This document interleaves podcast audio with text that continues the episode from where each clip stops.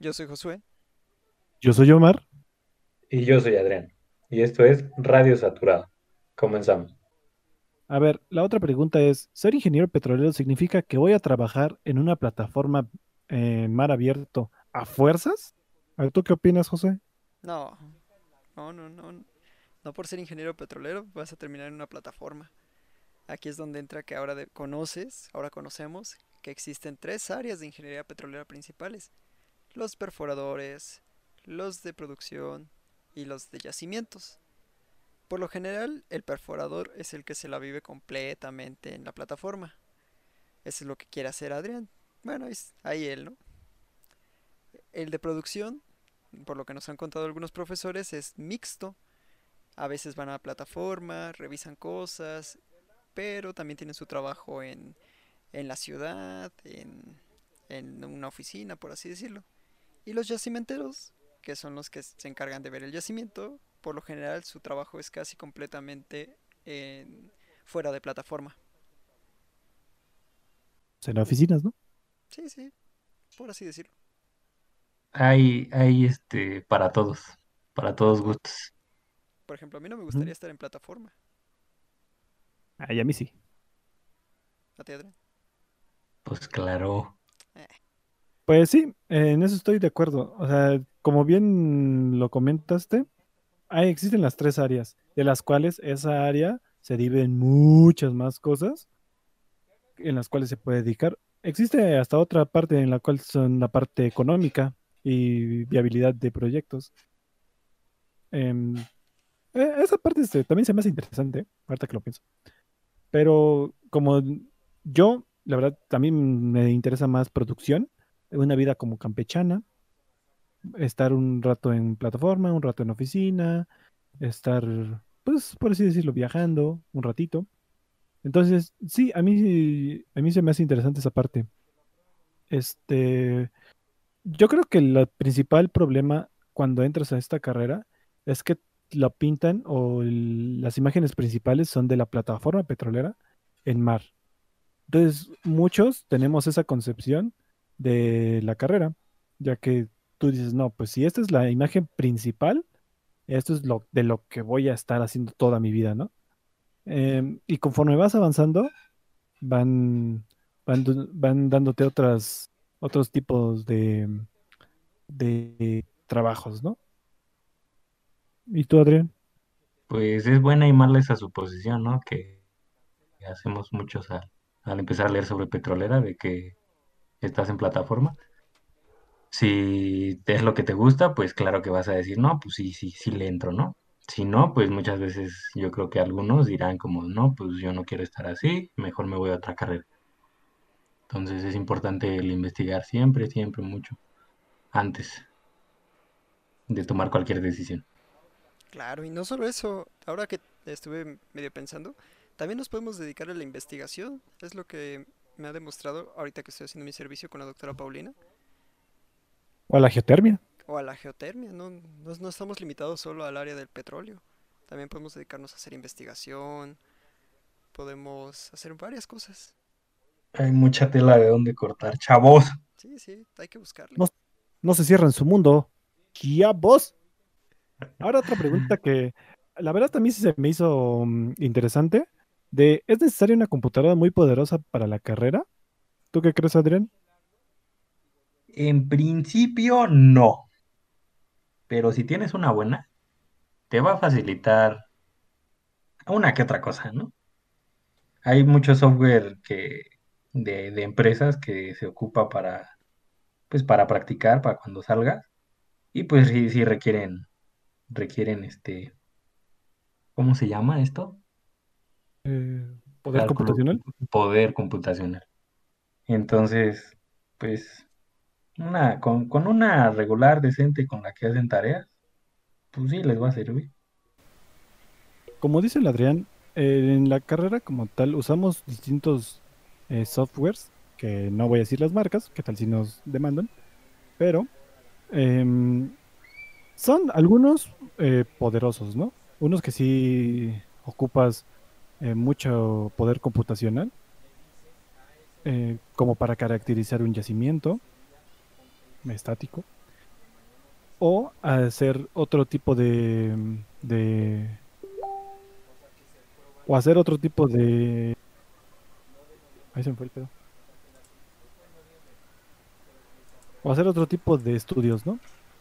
Por ejemplo, hay una materia que se llama simulación, que en nuestro caso eh, hicimos un simulador muy básico, el cual lo programamos en un lenguaje llamado Python. Ah, eso es importante. En la carrera te van a enseñar a programar. Entonces, si no te gusta la programación, híjole, sí se te va a hacer complicado. La vas a tener que aprender em, a la fuerza, pero sí va a ser muy útil.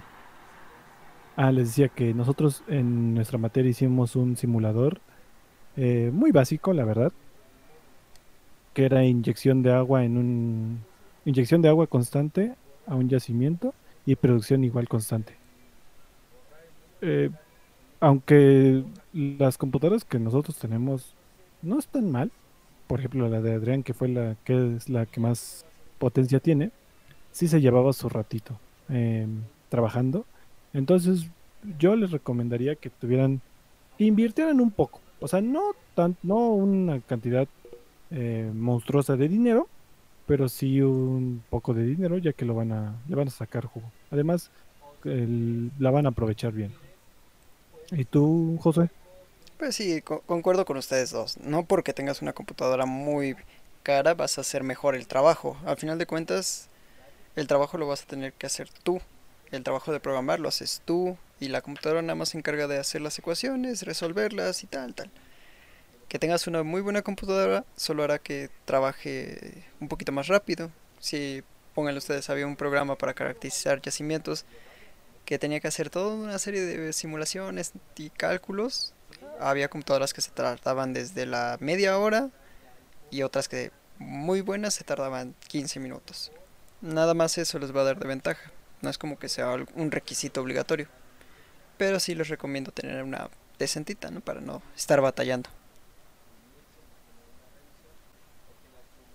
Bien. Termina parte 1. Es que pensé que le íbamos a cortar, güey. No termina. Bueno. No, todavía no. No, no, no. Okay. Yo pensé que le íbamos a cortar, güey. Sí. Yo digo la pregunta, ¿no? Bueno. Bueno, ¿qué materia desde que ves el plan de estudios te espantas por el nombre? O sea, nada más por el nombre dices en qué me estoy metiendo y por qué escogí esto. Es bueno revisar el plan de estudios de, tu carrera. Confirmo. paréntesis, es bueno revisar el plan de estudios. Yo no lo a hacía. Ver, a ver, tú, José, tú que no andas revisando tu plan de estudios. Fíjate que creo que sí hubo una vez que lo revisé en primer semestre. Medio vi las materias y decía, ah, bueno, tal vez flujo multifásico se oye feo, ¿no? Pero cuando llegué a ver simulación numérica de yacimientos, no, corrijo, simulación matemática de yacimientos, yo dije, en la torre. Yo pensé, esa la voy a reprobar. y por suerte no pasó. Puro chiripa, la verdad. Sí, confirmo. Pero... confirmo por dos. Desde, el propio nombre fue la primera que me, que me impactó, por así decirlo, me espantó. Dije, Dios santo. ¿A ti, Adrián? Yo creo que...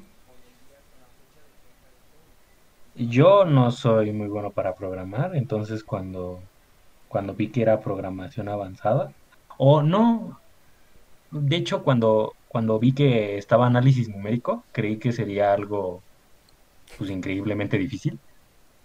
Em, pues yo concuerdo con, con Josué.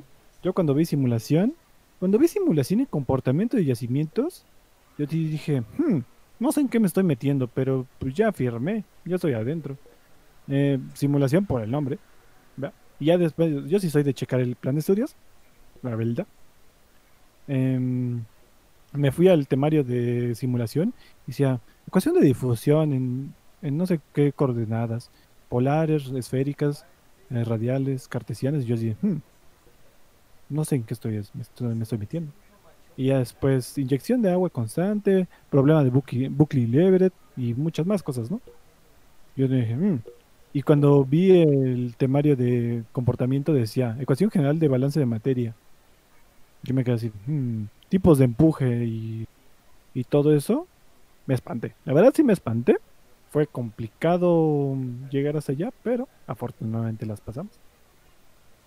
Agradecido con el de arriba, con el más- de más arriba, con el todopoderoso. ¿Y tú, Omar? Ya para terminar, ¿qué recomendación le darías a los chicos que van a ingresar a la carrera y que probablemente escuchen este podcast? Primero que nada, muchas gracias, ¿no? Por escuchar este podcast. Y número dos, eh, probablemente el primer, segundo semestre, como ya les dijimos, eh, sea complicado. eh, muy probablemente reprueben materias, digo, no está por más decirlo. Eh, puede ser que sean de un promedio muy alto en prepa y aquí no lo sean, aunque puede que sí, esperemos que sí. Pero em, no se desanimen, los primeros semestres son los más complicados a mi parecer. Y ya conforme vas avanzando vas agarrando como callo, vas agarrando práctica.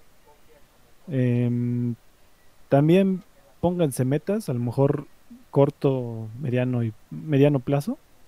Corto es como de, ah, voy a hacer este proyecto, ¿no? Voy a hacer esta tarea. Si no lo entiendo, ah, es muy importante que estudien por su cuenta.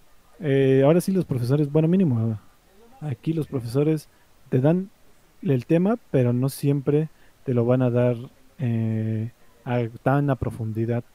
Entonces es importante que vayan o con sus, con sus compañeros, con alumnos de mayor semestre, con otros profesores o con libros. Eh, yo siento que una buena técnica que pueden ocupar es mezclar profesores con libros. O sea, lo que les dicen sus profesores, eh, comprenderlo, analizarlo, eh, preguntar cualquier cosa que se les venga a la mente y también el libro de la materia, ¿no? Ya que como tal el libro es pura teoría o algunos ejercicios, pero muy idealizados, ¿no? Y como les comentaba hace rato o en el capítulo anterior, el, los alumnos profesores están en campo. Lo que se necesita en campo es ser más prácticos, de tener esa habilidad para resolver problemas sin tanto rollo. Entonces, se debe de buscar ese, ese punto medio, ¿no? No inclinarse a algún punto de los dos. Ni, tan, ni creerle completamente a los profesores, porque lamentablemente pueden llegarse a equivocar, ni creerle completamente a los libros, porque los libros nada más hablan teoría. Y, Y la también se teoría- pueden equivocar. Y también se pueden equivocar. Y la teoría, bueno, mínimo en México, la teoría está a veces muy alejada de la realidad de nuestro país. Vale. ¿Y tú, Adrián? ¿Y tú, Josué? ¿Cuál sería un consejo que le darías a nuestros futuros colegas? Digo, yo también, yo todavía no soy ingeniero, ¿va? pero sí soy estudiante. Colegas de, Colega de estudiante, ¿no? Pues un consejo que yo les podría dar, no se esperen, chavos. Siento que es normal que puedas fracasar, que puedas reprobar alguna materia, que termines tal vez un poco frustrado, que pienses a veces en dejar la carrera. Más que nada cuando llegas como, en mi caso, llegas como por error, por así decirlo. Todo es cuestión de que te enfoques, que aprendas a dedicarle sus tiempos a cada cosa, que aprendas a disfrutar esta etapa que es estudiar, que no tienes tantas preocupaciones, que todavía no tenemos que salir a buscar trabajo, entre otras cosas, Que no hay. que no, que no hay aparte.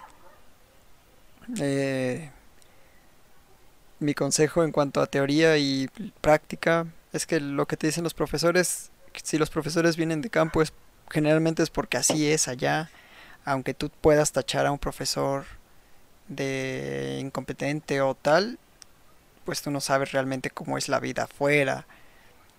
Igual pasa mucho que tal vez para algún tipo de alumno es un profesor es malo, pero para otro es muy bueno, entonces tú tienes que formar tu propio criterio, no te vayas con lo que te dicen.